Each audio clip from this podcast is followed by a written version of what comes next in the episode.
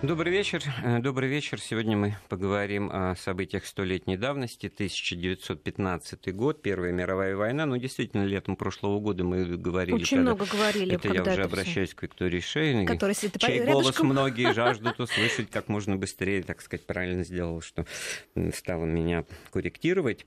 Ну, а ведь между тем, вот, а 15 год, он как-то вот пусто-пусто, что угу. называется, дождемся. Хотя именно этот год и определил судьбоносные важные вещи, которые начали в России происходить спустя два года, крушение монархии, революция, смута.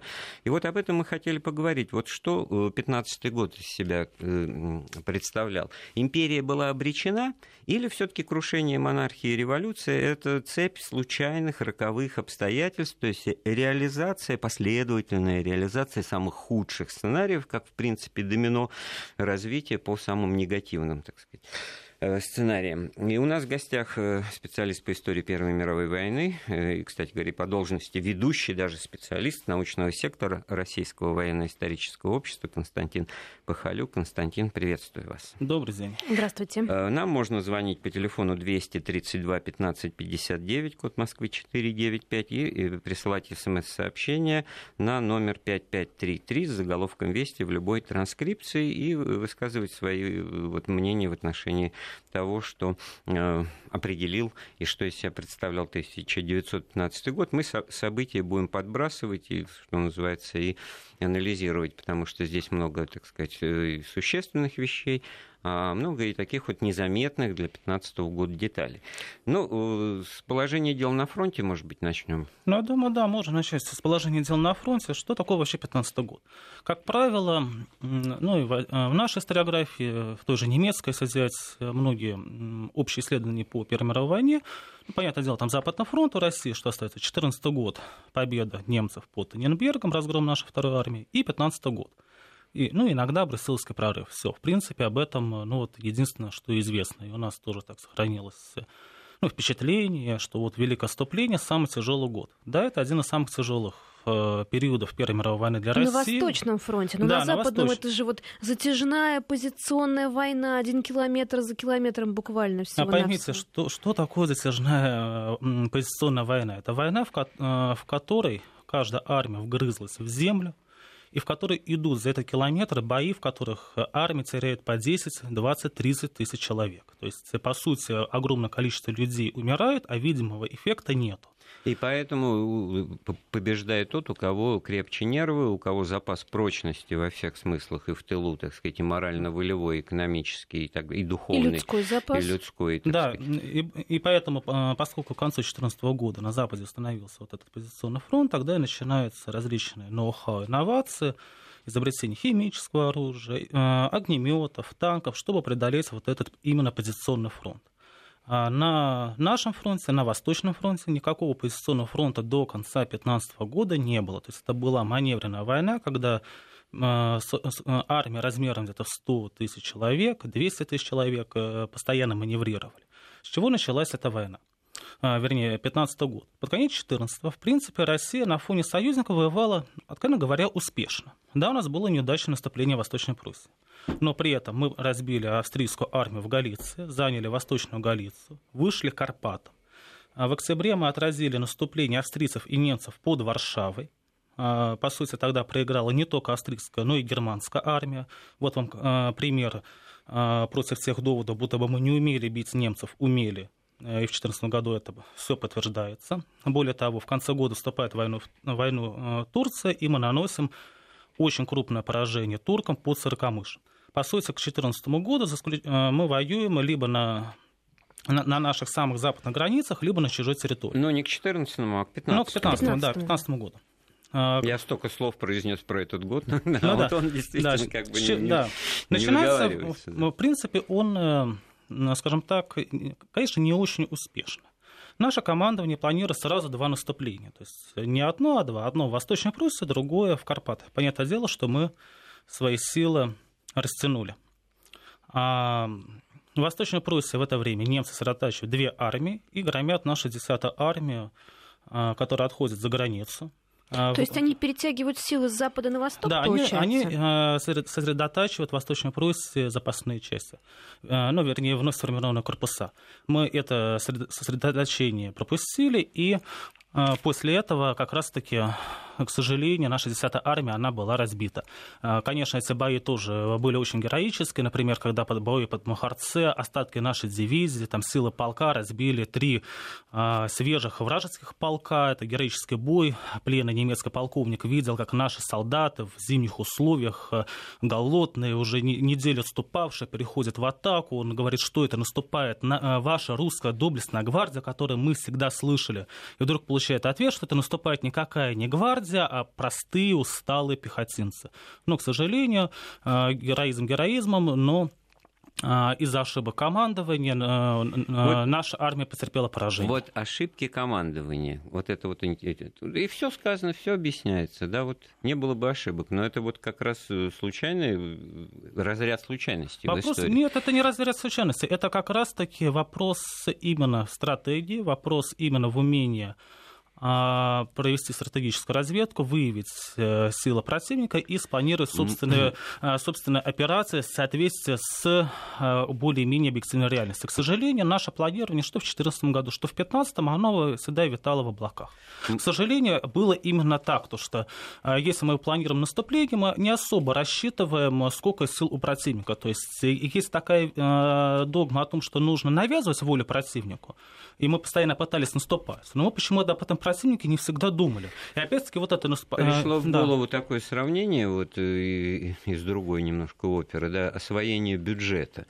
Вот э, выделили деньги чиновнику на, на что-то, вот он их освоил. Да как там получилось, провалилась потом-то эта дорога, которую строили, так сказать, на эти деньги, и что с ней стало, его Но не волнует. Он, вот генералы и офицеры освоили вот это пополнение, бросили его в бой, оно там сгорело, так сказать, они требуют следующего, так сказать. Я бы сказал бы даже больше. У нас было два фронта, северо-западный, юго-западный, против Германии, против э, Австро-Венгрии. Каждый фронт пытался наступать, каждый фронт считался самым главным, каждый фронт пытался э, вести это наступление. Ставка же не могла никак э, выработать собственное решение. И поэтому, по сути, великий князь Николай Николаевич принимал такое решение, что ладно, у нас будет два основных удара. Один для северо-западного фронта, другой для юго-западного. Но понятное дело, что это приводит к распылению сил. Но, с другой стороны, опять-таки, те, э, э, в это же время, когда в Восточной Пруссии мы проигрываем, идут тяжелые бои в Карпатах, мы отражаем немецкое, наступ... немецкое и австрийское наступление в Карпатах. В марте армия э, генералов русского и Радко Дмитриев, Радко Дмитриев это болгарский генерал в августе 2014 года, перешедший на русскую службу, они ведут наступление, захватывают основные перевалы через Карпаты. То есть, по сути, Карпатские горы к началу апреля 2015 года были нашими. Там... Ну и а Перемышль? Перемышль. А, Перемышль в это время, э, с Перемышлем весьма интересно, в это время он был оставлен в тылу и был блокирован, поскольку это крупная крепость, наша командование решила, что не надо нам никакого героизма по штурму Перемышля, давайте мы его просто будем осаждать и заставим противника сдаться. Стратегия, э, она была выигрышная, по сути, одна из крупнейших австрийских крепостей 22 э, марта по новому стилю, 9 марта по старому, она просто капитулировала.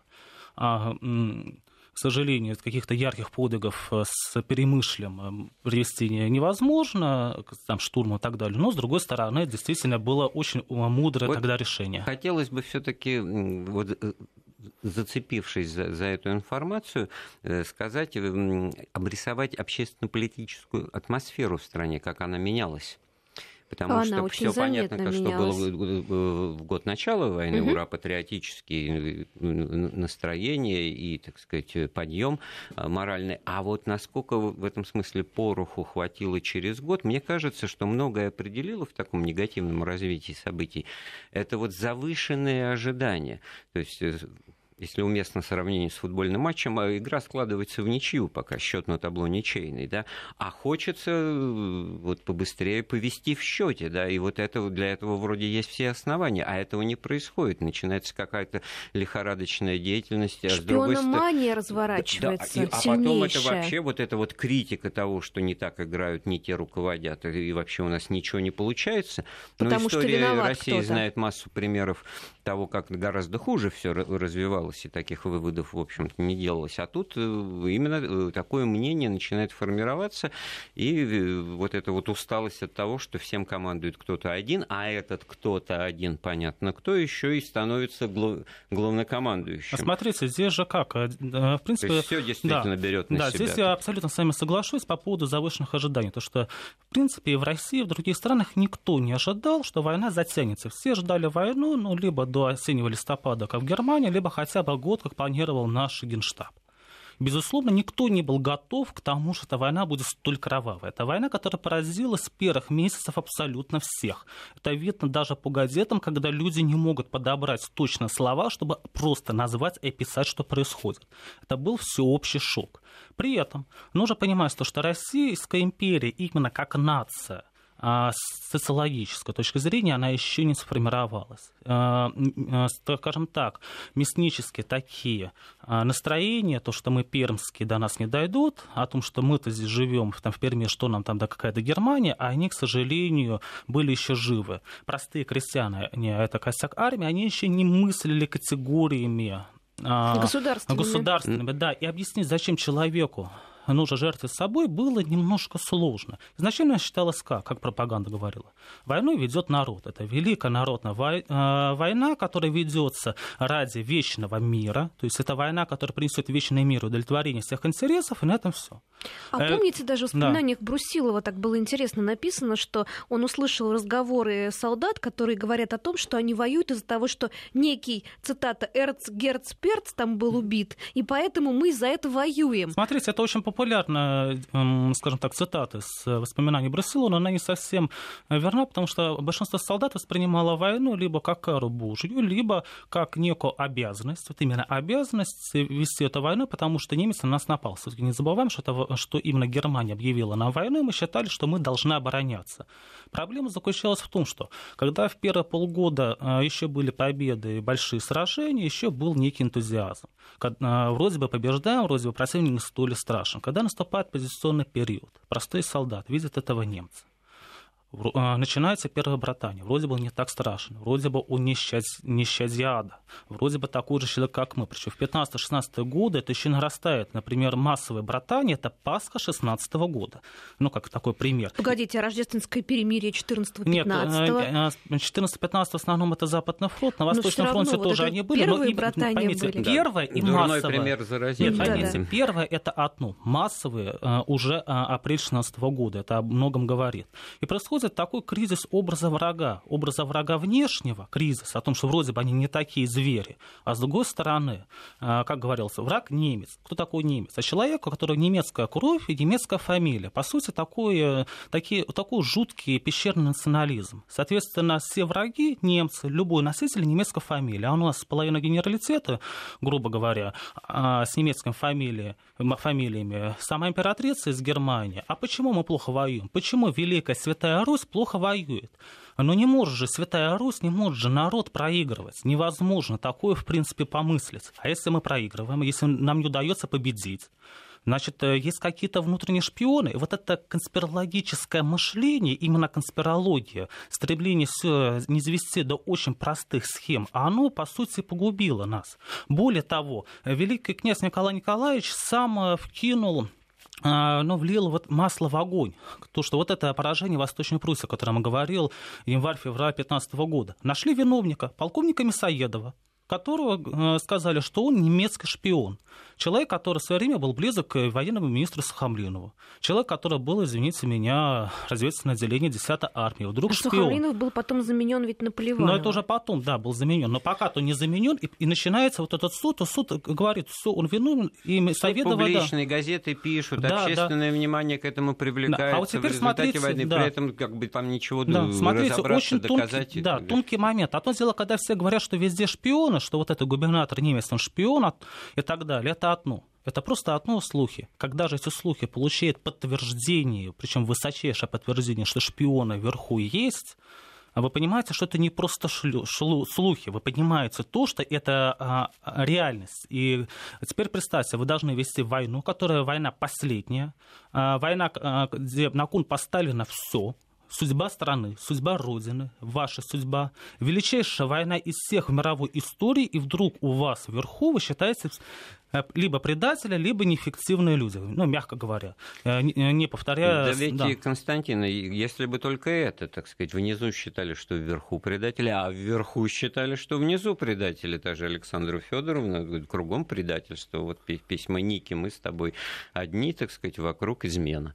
А, но и, это, ну, и в царствующем доме, так сказать, в семье Романовых. Это уже, так сказать, будет еще к 16 году, а с убийством Распутина-то вообще вот, так будет сказать, и обнажится, нарастать. и получит вроде как как аргументы, точка зрения. Смотрите, здесь же еще в чем сложность заключается. Понятное дело, то, что накануне войны это нужно просто понимать. А, Россия находится в периоде еще не завершившейся модернизации. А, создаю... У нас, естественно, пятая в мире экономика, пятая в мире промышленность. Создаются новые предприятия капиталистические. Одни властвующие экономические элиты уходят, другие а, постепенно их замещают. Когда страна переходит к капиталистическому развитию, что самое важное крупному бизнесу? Самое важное – гарантия прав собственности. И возможность участвовать в решении важных политических вопросов, которые вас касаются, вот именно чтобы эта возможность была. Грубо говоря, это требование Конституции. И а, понятное дело то, что а, абсолютно монархия принципе, она бы все равно ушла. Э, Николай II, так или иначе, он был обречен как э, независимый абсолютный правитель. В любом случае, э, вот эта новая элита, которая приходит, на заводах которой происходит, производится основное экономическое богатство и могущество страны, оно требует, если не власти, то, по, по крайней мере, гарантии собственности. Понятное дело, что когда к 2014 году, в 2014 году все это начинается, а, а, война, а, в принципе, вот эта элита говорит о том, что да, мы единение с царем. Мы ведем эту войну ради того, чтобы все мы вместе победили. А, а потом постепенно начинается, например, внутренний немец. Мы должны избавиться от зависимости от немецкого капитала. Что это значит? Это значит э, просто нагло передел собственности. Э, либо собственности немецкой, либо собственности, которая находится в руках у людей с немецкими фамилиями. Ну, в 2014 году там же еще были массовые погромы магазинов. Э. Нет, смотрите, что касается погромов, были забастовки накануне войны. Как только была объявлена война, все забастовки рабочие, они прекратились. 2014 год прошел тихо. 2015 год, в принципе, с точки зрения и политических забастовок, и экономических, он тоже прошел шел а, тихо. Тот же Кирьянов, известный историк, как просто к нему отсылаю, современный, ну, недавно умер, написал с 90 года, он об этом все прекрасно показал, вся статистика имеется. А, но поскольку в 2015 году начинается экономический кризис, а народ в тылу не готов терпеть он не привык терпеть э, экономические сложности военного времени, потому что до него никогда и никто такие не терпел. Война всегда была где-то там далеко, а здесь воюет не просто армия, а народы. Вот здесь начинаются сложности. И сложности очень большие, потому что экономический кризис, деревни нищает, городское население нищает. При этом, когда война закончится, неизвестно. А появляется масса спекулянтов, которые начинают просто наживаться на войне. Правительство не может с, этой, с этими спекулянтами справиться. Типичная ситуация во многих городах, правда, для 2016 года, но показательно. А, женщины приходят на рынок, по стабильным ценам мясо продается за 3 рубля, а, а, но оно гнилое. Нормальное мясо в 3 раза дороже. Женщины просто берут, громят э, все эти лавки, просто уничтожают, просто возмущение. Наши сыновья, мужья работают, а мы здесь должны вот, вот, вот так вот. Солдат э, запасных просят э, эти бунты подавить, они приходят, говорят, ну что, будете своих баб стрелять? У нас есть звонок, слушатель хочет с нами пообщаться. Добрый день. Добрый, Добрый день. день. Да, алло. Да, слушаем вас. Да, да меня зовут Константин. Константин, Москва. Конечно. Приветствую, ваш постоянный слушатель. Да. Очень приятно. Значит, у меня вот несколько вопросов. Ну вот первый. Техни... Во-первых, технический аспект. Почему страна оказалась не готова именно к такой технологической войне? Вы да, у нас было лучше, лучшая кавалерия в мире. Ну где наши танки, где наши пулеметы? И там авиационных мотор... а, аэропланы были, но, допустим, авиационных моторов не было. Ну это первый вопрос. Второй вопрос. Вы смотрите, а ведь получился парадокс. Мы, будучи страной-победительницей, оказались в стане проигравших со всеми вытекающими последствиями. Это вот тоже вот очень интересно. Ну и третий, вот, ну, я его свяжу с первым, насчет технического. Э, клан Романовых, дело в том, что великие все князья, они, переходя на капиталистические рельсы, тоже плотно общались с промышленниками, и коррупция была у них очень серьезная. То есть покупать пушки Кропа, пушки Фрейзера. Господа Романовы на этих наживались очень хорошо. Вот это вот вопрос тоже, если бы осветили, спасибо. был бы благодарен. Да, спасибо. спасибо. Три вопроса у нас, да? Да, смотрите, я начну со второго вопроса, потому что он самый такой общий и достаточно интересный, часто он звучит. Да, действительно оказалось так, что Россия выступила в войне на, на стороне коалиции Антанта, которая в итоге победила, но в итоге оказалась проигравшей. И нужно понимать о том, что войны 20 века это не просто войны, которые на полях сражения. Это войны, э, где основной успех зависит от внутренней экономической, политической, социальной стабильности и мощи. И вот в этом плане Россия проиграла. А, проиграла не сама армия на поле битвы, не как проиграла Гитлер в 1945 году, не как был разгромлен Наполеон в 12-13 и начале 14 года. Проиграла именно страна, именно социально-политический, экономический уклад, если можно так сказать. И вот в этом плане действительно а, мы не проиграли, мы развалились. Можно, конечно, говорить о том, что Россия не проиграла войну военно, мы из нее вышли, но, понимаете, это некое такое лицемерие. Да, военная армия в феврале 17 года, в принципе, держалась, а потом она просто развалилась. И, здесь, и к сожалению, это та трагедия, о которой ну, нужно думать и понимать. Но это вот как раз яркий да. пример того, как э, роковая цепь случайных последовательных обстоятельств приводит То, к тому, что с чего, так сказать, с чего начинали и чем закончили. Если к власти приходит партия, которая с первого дня войны говорит, что мы желаем поражения собственному правительству, что мы пораженцы, что война носит империалистический антинародный Но характер, это... чем, в общем-то, снимают пенку с этих самых сливок народного, так сказать, непонимания, как минимум. Но так с 17 -го года. Ну, а развал-то армии с февраля 17 -го года пришли. Ну, так а пропага... таки... пропаганда-то ну, вот мы ведется, же об этом и говорим, о том, что ведется, это вот всё... это, так сказать, и она ложится, и она понимаем, сколько вот надоело ну, воевать, логично, да. за что воюем, и в этом смысле большевики набирают вес, и вообще все э, левые, ну, в данном случае партия большевиков, понятно. Потом они заключают мир на государственном уровне уже с этой Германии, которая продолжает войну, и в глазах да. союзников из союзника превращается как минимум в непонятно Противника. что. Да. Да, что касается вот. технического аспекта, да, первый, кстати. который вопрос, э, скажем, э, скажу так. Э, на начало Первой мировой войны российская армия она находилась в стадии перевооружения после как раз катастрофы с Японией. Э, э, да, э, мы у нас были действительно проблемы с промышленностью, то, есть, то что все-таки промышленность у нас она пока развивалась. У нас были проблемы с производством снарядов, прежде всего из-за отсутствия сильной химической промышленности. А действительно в 2015 году это обострилось? Вот да, это действительно обострилось, голод. обострилось. Но смотрите, когда наш, наши штабы планировали, ну, готовились к новой войне, они учитывали опыт японской. Ну, как Расч... всегда, да, нет, но они рассчитали где-то а, около тысячи снарядов на, на орудие, считалось, что это будет достаточно. Это превышало где-то в два раза показатели русско-японской войны, которая уже была не просто войной, как бы такая предсеща. Но, а, в принципе, с а, вооружением просчитались все. Вот это действительно так. Просчитались все и Россия, ввиду масштабов, ввиду э, территориального аспекта, то, что все-таки большая территория, мобилизовать промышленность все-таки сложнее, э, вот этот кризис вооружения продлился дольше. Что касается новых видов вооружения, то опять-таки э, действительно, не могу сказать, что мы в этом отста- отставали там по пулеметам, пулеметы у нас были, правда, мы уступали а, по количеству пулеметов в два раза нашей дивизии немецкой, но все-таки мы сравним с ведущей мировой э, военной державой Германии, не забываем. А что касается орудия, то Качество, качество наших 72-миллиметровых орудий было достаточно высоким, и для полевых сражений оно прекрасно подходило. Что касается химического оружия, да, это немецкое ноу-хау, но опять-таки никакого стратегической роли оно не сыграло. И химическое оружие появилось у нас уже в 16 году. Огнеметы появились у немцев в 15 году, опять-таки это оружие ближнего боя в 16 году они у нас опять-таки были, опять-таки никакой большой роли не играли. Для траншейной войны, опять-таки, бомбометы, минометы у нас в 16 году опять-таки начали разрабатываться и поставляться войска.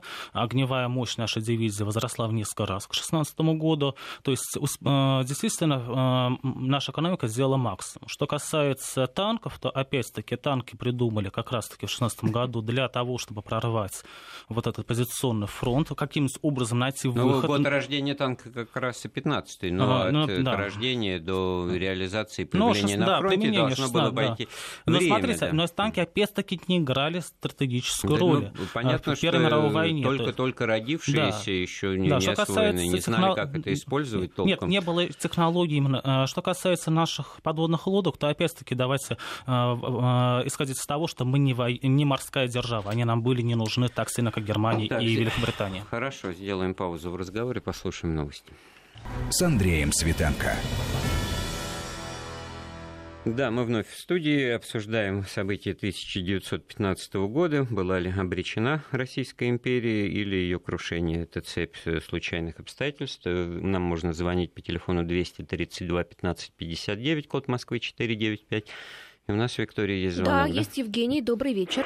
Добрый вечер. Приветствую ведущих и э, гостей вашей студии. Всегда с интересом слушаю вашу Спасибо. программу. Спасибо. Э, первое, если позволите, просьба будет. Э, э, вот так, такие очень интереснейшие, на мой взгляд, программы, их целесообразно, мне кажется, было бы структурировать по аспектам, допустим, военный, политический, вооружение. И разобрав каждый, можно было бы выслушать вопросы какие-то, а потом подвести итог. А так мы вроде бы пытаемся разные вещи затронуть. И, ну, это лучше, чем ничего. Да, вы сами ответили, да. Позвольте теперь вопрос. Конечно. Первый это по вооружениям, вот который э, был освещен, вот, э, уточняющий.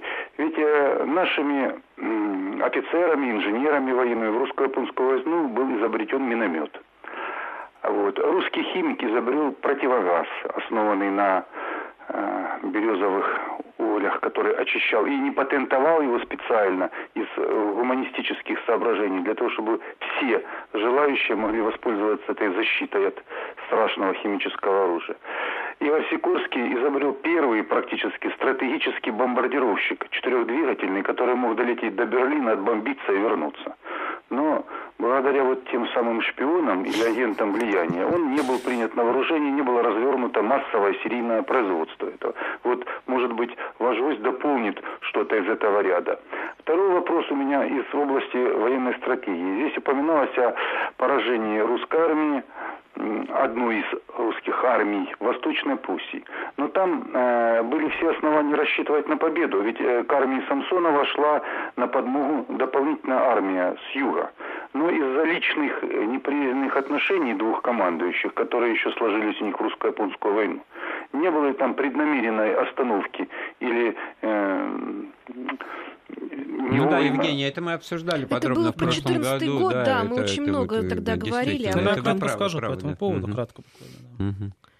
Да, пожалуйста, Константин, а, все, ну, отвечайте. Да, смотрите, по, начнем со второго вопроса, который э, по Восточной Пруссии 2014 год, в действительности, по поводу Реденкамфа и Самсонова, то, что у них была ссора в русско-японскую войну, это миф, абсолютно миф. На эту тему была даже статья моего хорошего друга Юры Бахурина, был конфликт между Рейнкамфом и другим героем русско-японской войны, генералом Мищенко, но его Мищенко тогда в Восточной Пруссии не было. А проблем, а, действительно, на мой взгляд, как человек, который занимался Восточно-Прусской операцией долго, выиграть мы там могли, но, но, к сожалению, были стратегические просчеты, а именно то, что мы очень быстро обрадовались победе под Гумбининым, и то, что ставка толкала наша армия, именно ставка, а не генерал Жилинский, не фронт, толкала именно наша армия, неподготовленная, быстрее, быстрее, быстрее, а, чтобы провести это наступление.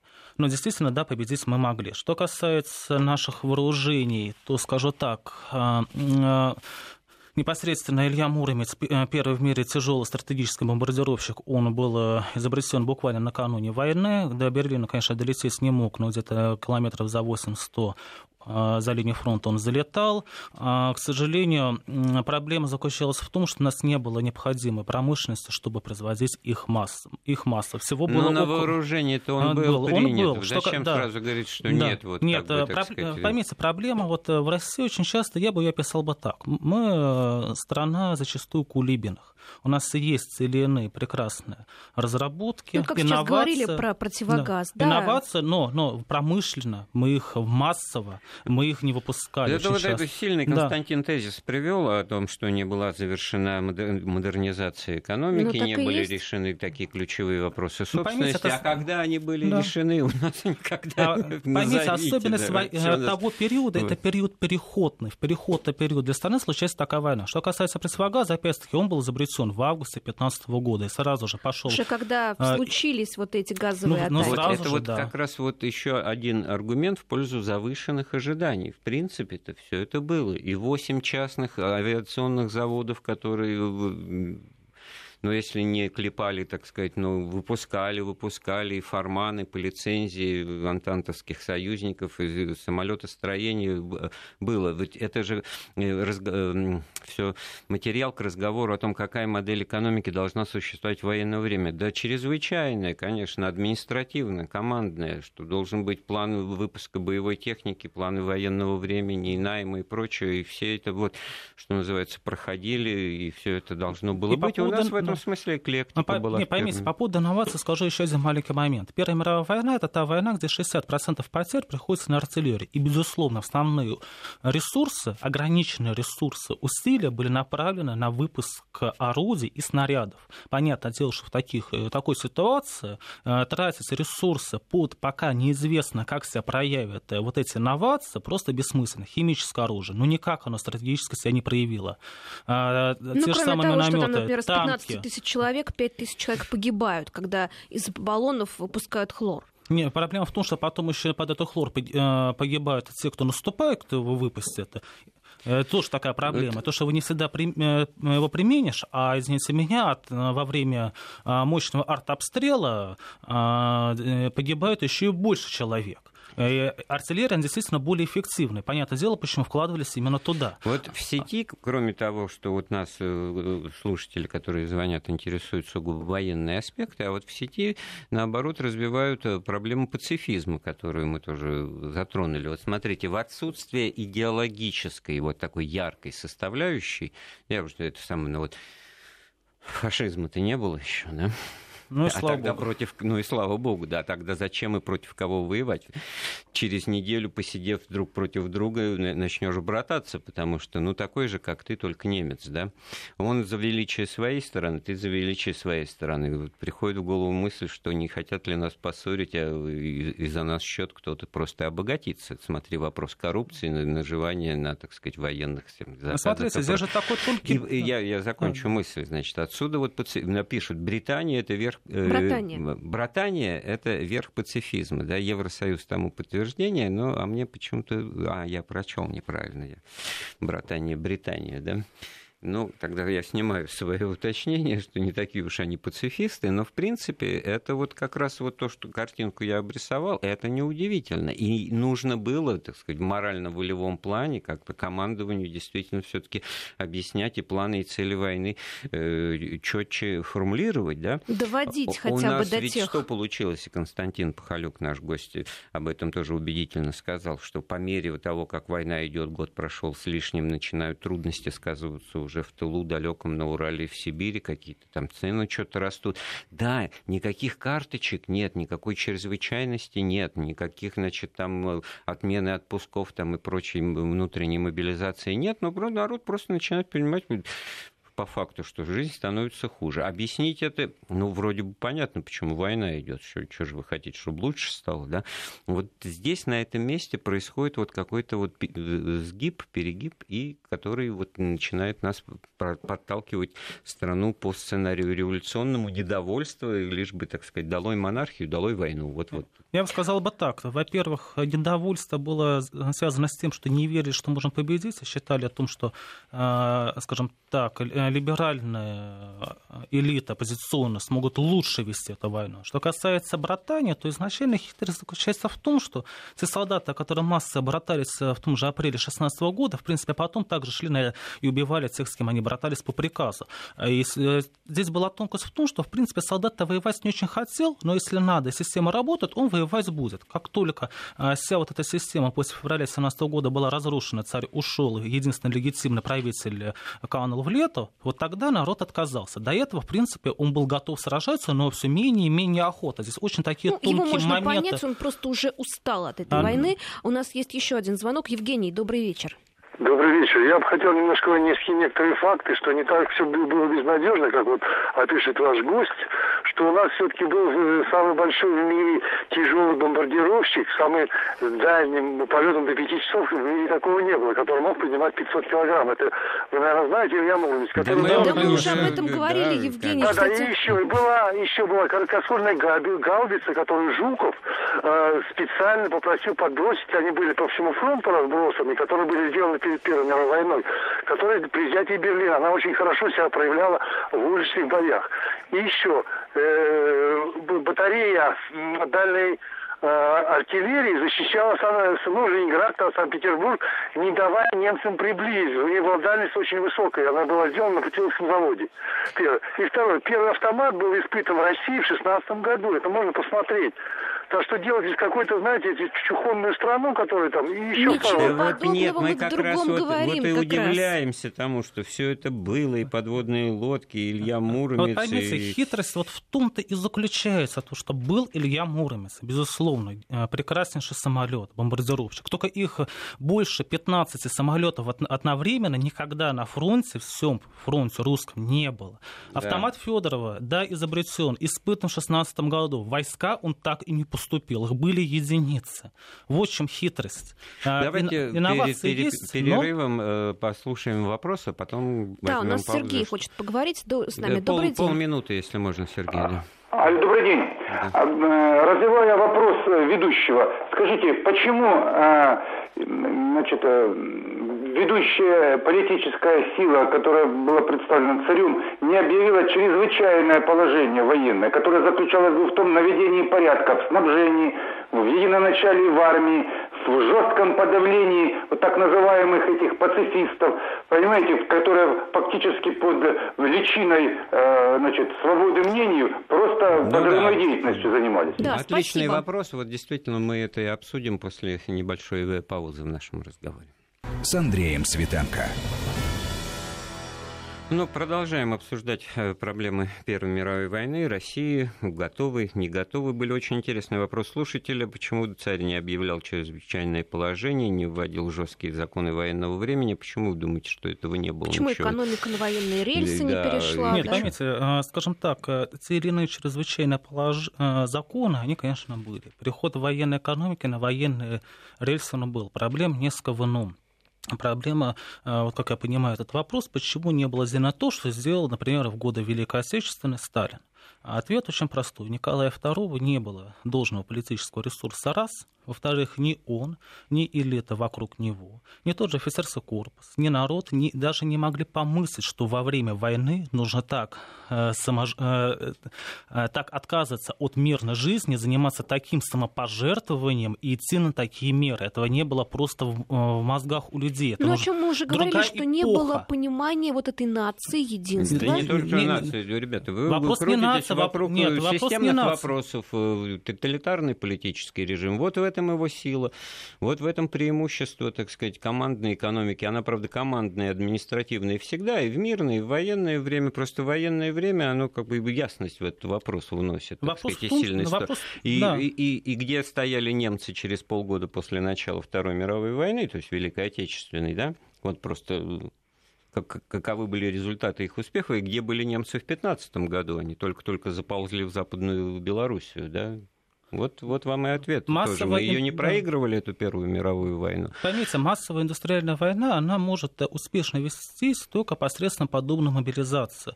Но, опять-таки, для того, чтобы подобная мобилизация была, а, необходим политический ресурс, чтобы ее провести. Если бы Николай II попытался вести себя как Сталин, а, это вызвало бы полнейшее возмущение. Так вот, э, еще, конечно, о Сталине не подозревали русские люди и не русские тоже.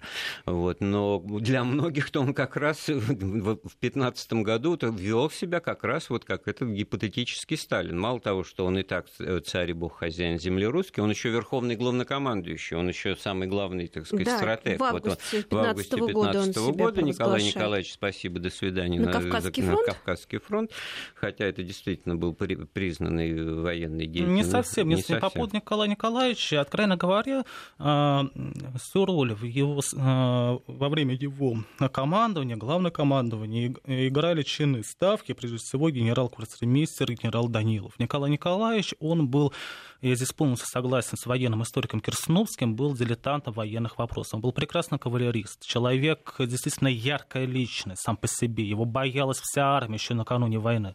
Но именно как стратегом он не был. А в годы, во время Великого отступления он действительно впал в панику. Когда верховный главнокомандующий впадает в панику, его нужно убирать срочно. Николай II пошел на это, он убрал его и сам стал верховным. Но это было, была именно символическая символическая акта, акция показать единство фронта и тыла показать то, что теперь он а, сам несет всю ответственность. Но понятное дело, что основную роль играл не, Никол... не Николай II. Ну основную и роль играл... что там в Могилеве он не играл никакой роли, в Петрограде его не было, в результате он там в поезде ну, где-то да, оказался да. между небом и землей, а Россия, так он упустил власть. съехала с рельса. Кстати, да? просто ради примера. Вильгельм II самоустранился и от команды, хотя он тоже был верховным главнокомандующим. Кто о нем вспоминает? А, и, и от политической ситуации он сторонился ровно ровно в августе 2014 года. Вот Вильгельм II э, как император закончился в августе 14 Ну, тут, правда, значит, э, тоже можно сказать, ничего не выиграл, потому что Германия войну проиграла, мы называем там Гинденбурга и Людендорфа, и действительно полководцы, ну, в общем-то, так сказать, не решили. А вот третий двоюродный брат, кузен, который все это затеял, значит, Георг... Э, Пятый. Э, да, он, значит, в этом смысле и, и, и не пристранялся, что называется. Он, правда, в военной форме ходил очень симпатичными погонами, да, не, ну не Англия, это и но, но, нет, нет, а, а как же? Получается, что э, выиграли более продвинутые демократические режимы. Все империи так или иначе схлопнулись. И германская, и австро-венгерская, и османская, и российская. Последние две, ну даже и три, так сказать, еще национальный фактор. Отдельная тема, кстати говоря. Э, так сказать, рост национального самосознания и требования там, федерализма и прочее, прочее. Очень интересные вещи, которые именно в 2015 году начали себя проявлять. И уже понемножку, так сказать, ну, особенно на примере поляков, это можно говорить уже применительно к 2015 году. Вот, значит, все э, решительно обещали им восстановление э, их государственности после войны, так что эти э, поляки ничего не теряли. Они в любом случае побеждали. Победят ли немцы, победят ли русские с англичанами. В результате они, как бы, получается, и сами победили. Это я к тому говорю, что арена боевых действий, фронт в 2015 году, извините, оговорка по Фрейду, советской Германии, русской Германии, германский это Польша. Это территория Великой Польши, которая входила в состав Российской да, империи. Которую, да, кстати, в 2015 году потеряли да, потеряли. полностью. Вот, потеряли, хотя вот поведение поляков здесь можно считать, назвать как поведением пятой колонны? Нет, Думаю, смотрите, нет, поляков э, были поляки, которые э, поддерживали наше воззвание к полякам 2014 года и активно сражались за нас. Были, безусловно, поляки, которые поддерживали того же Пилсудского, который работал на Германию. То есть Польша была, как обычно, разделена. Э, одни за немцев, другие за русских. Понятное дело, что когда русская армия в 15 году отступала... Я-то всегда, ну... значит, как бы на широком историческом да. пространстве мысли, всегда они были сами за себя. Ну, естественно. Вынуждены, так сказать вынужденно союзничали кто с Петербургом, кто с Берлином, и это, так сказать, история еще с XVIII века тянется. Но все-таки возвращаясь к главной теме нашего разговора, э, на 15 годе в истории России, как много определившим, то получается, что с, с технической точки зрения потенциал был, он работал, ну что-то такое там, его имелись. надо кардинально, так сказать, что же, ну подтянуть гайки. Вот где, в чем э, недоработка-то была? Мне это кажется, что вот это вот результат неправильной самооценки обществом своих возможностей, интересов и вообще ответа на вопрос, а что вам, собственно, нужно, чего вы хотите, как вы, ребята, построились в этом смысле, чтобы общие цели достигнуть. Вам же понятно, что должна быть какая-то промышленная элита, политическая и прочее. Есть звонок, да? Да, Леонид, добрый вечер. Добрый вечер. Я хотел обратить ваше внимание на то, что начало Первой мировой войны и первые действия все совершались при затемненном сознании. Это нужно просто проанализировать. Потому что иначе не понять, как все это происходило. Это очень серьезный вопрос. Начиная с убийства, когда все события произошли, вот вся эта панорама событий всех, это все совершалось абсолютно при затемненном сознании. Все ритмично происходило, причем все приказы отдавались таким образом, что непонятно. Вот сейчас мы поэтому не можем понять, что за заинтересованность была и так далее. Вот я просто на это хотел обратить внимание. Спасибо, да, спасибо. спасибо. Это размышление, тут, э, так сказать, знак тут вопроса в нем нет. Ну, мы не будем в очередной ну, да, раз конспирологии или нет. Это в этом смысле, понимаете, вот э, эфемизм, умолчание, затемненное сознание, это сознание, которое, ну, вот, э, зомбированное его. Не совсем. Нет? Общество нет? стало сложнее и стало так сильно усложняться, что люди не успевали понимать, в каком обществе они живут. Примерно сейчас в условиях глобализации происходит примерно точно так же. Ведущие умы мира не понимают до конца, в каком мире и обществе мы живем. И тогда было примерно так же. Что касается причины э, Первой мировой войны, это действительно такой шокирующий вопрос, когда, казалось бы, такая величайшая война, изменившая весь мир, вдруг начинается только из-за того, что ряд стран решили э, устроить очередную войну, такую небольшую, и э, ради каких-то национальных интересов. Потому что если так соизмерить, национальные интересы, которые каждая страна перед собой ставила, они никак не соотносятся соотносится а, вот с этим масштабом. То Нет, есть, по сути, получилось вот так, за, что... Забываем да. об этих вот марксистских трактовках. Это была война за передел э, рынков э, сбыта. О, тут что, тут все, все каждый... Нет, начиналась сегодня... она так. Но только проблема да. в том, что война начала, стала развиваться так, что она вышла из-под управления, если можно так сказать, если несколько упрощать, что для всех воюющих так стран вот оказалось именно. то, что они в той ситуации, которая просто неуправляема. Константин, еще момент. Вот как раз 7 июля 2015 года, получается, вот на днях состоялась в Шантии такая первая межсоюзническая конференция, на которой присутствовали представители стран-участниц, имеется в виду Антанты, и обсуждали как раз вот что делать всем вместе, каким образом сорганизоваться. То есть получается, что к 2015 году еще и такой раскардаш был среди стран-участниц. Смотрите, я скажу вам даже больше. Единого командования между англичанами и французами на Западном фронте до 2018 года не было. А, что касается межсоюзнического взаимодействия, то а, попытки выработать общие планы войны на конец 2015 года, и на 2016 год, и на 2017 год, они, безусловно, были, но каждая сторона так или иначе пыталась тянуть на себя. И вот это тоже этого... одна из проблем, которая да, это, затянула войну? Скажем так, да, это одна из проблем, а, именно ко- координация усилий, готовность действовать в кооперативном духе. То есть Россия здесь это, безусловно, точно. Была одной из тех стран, которая с самого начала предлагала давайте действовать кооперативно. Только совместными усилиями мы победим. А, что касается наших союзников, к сожалению, так не всегда получалось.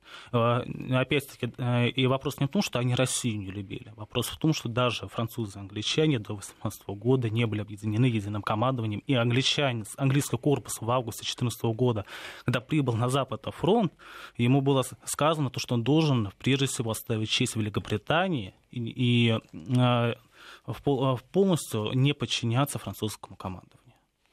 Ну что ж, во, во всяком случае, как мне кажется, результат нашего сегодняшнего обсуждения, это вот мысль, которая мне сейчас пришла в голову, что это была война на истощение, причем самим фактом объявления войны и проверкой на прочность всех соответствующих политических режимов, организации общества, усложненности, корпоративность, солидарность внутренняя, которая я, скажем, была... я просто добавлю и... вашу мысль, то, что, к, сож... к счастью или к сожалению, но демократический режим, который за счет общественного консенсуса мобилизует ресурсы, оказался более эффективным. Все, на этом подошла к концу наша программа. Ее подготовили Виктория Шейна и Андрей Светенко. Нашим гостем был историк Константин Пахалюк.